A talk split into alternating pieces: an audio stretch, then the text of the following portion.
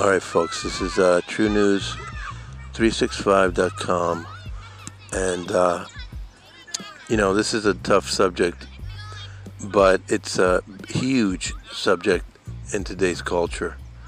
And it's in the blood, in the conversation, in the com- in the, in the water, in the chemistry, in the oxygen, in the environment, everywhere.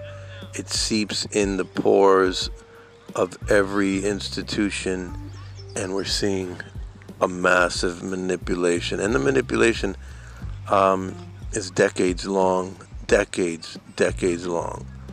Uh, and uh, truthfully, racism, if you ask, okay, is racism real? I wouldn't call it racism. And I would try to push back on it. Because um, racism, to tell you the truth, from a biblical worldview perspective, um, there's no such thing as racism. There's impartiality, and the, the the scriptures speak against impartiality extremely. I mean, a, a lot. But you don't hear, or not only do you not hear the, anything that sounds verbally like, you know, literally like uh, what racism is described in today's culture, but you also don't see a, a descriptor of racism and, and, and because of impartiality due to um, a color of skin or anything like that. You don't see that.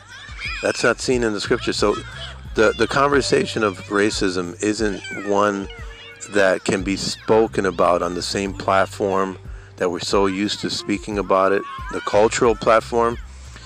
Uh, in a in a wor- biblical worldview um, perspective, when we're talking about things of truth and things of reality, we have to bring it back to truth. We have to bring it back to um, reality. And honestly, it's um, it's really not um, the conversation. You can't be dominated by uh, falsehoods and uh, conceptualizations that have been modified and been um, synthetic. Okay, you can't do that. You have to bring it back to truth. And the, the honestly, the honestly, the boogeyman, and the boogeyman under every rock is actually uh, an incorporated and very institutionalized um, uh, manipulation from on high, really, in, in high places in government, high places in in uh, international um, elitism, in globalism. That's what we see. What the festering. Uh, what they do is they strip education. They strip um, uh, the understanding of history of of, and then what they do is they start slipping in the false history. That's what we see in that 1689 curriculum and the whole Black Lives Matter movement that we're seeing. It's never about the conversation of, about whether racism or impartiality exists. It's really about who's pushing the strings, who are the ones, where is this coming from? Why has this been festering now in the last several years, several decades?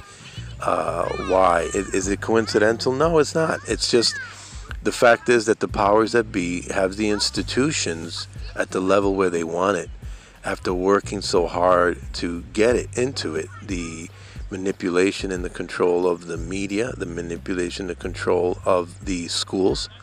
Um, and other institutions, the financial institutions, the political institutions, the governmental institutions, the legal institutions. And once you're set in place, now you start to conquer, right? We see this in the entertainment institutions, we see it once in place.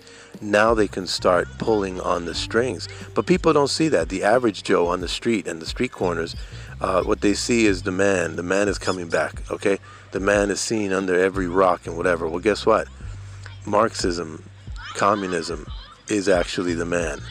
And there's just a, a lack of understanding, a lack of attention span to try to stop and recognize and for any Christian that's speaking and arguing racism on the platform of the cult, the cultural deconstructionist, um, you're you're actually manipulating and festering the situation, and it's not good. It's not good because you're not doing anyone any any good service.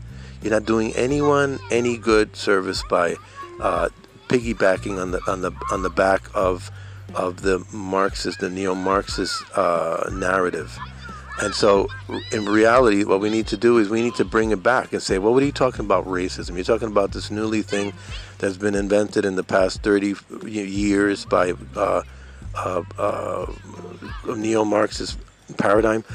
are we talking about reality here and truth, um, as in biblical truth, as in truth, truth, truth? bring it back, Christian. Bring it back to truth. It's impartiality. It's not racism okay? And it starts in the schools, in the universities, and that's what's been poking and prodding for the past several decades. And it's gotten to the point where what is what it's what you see here today.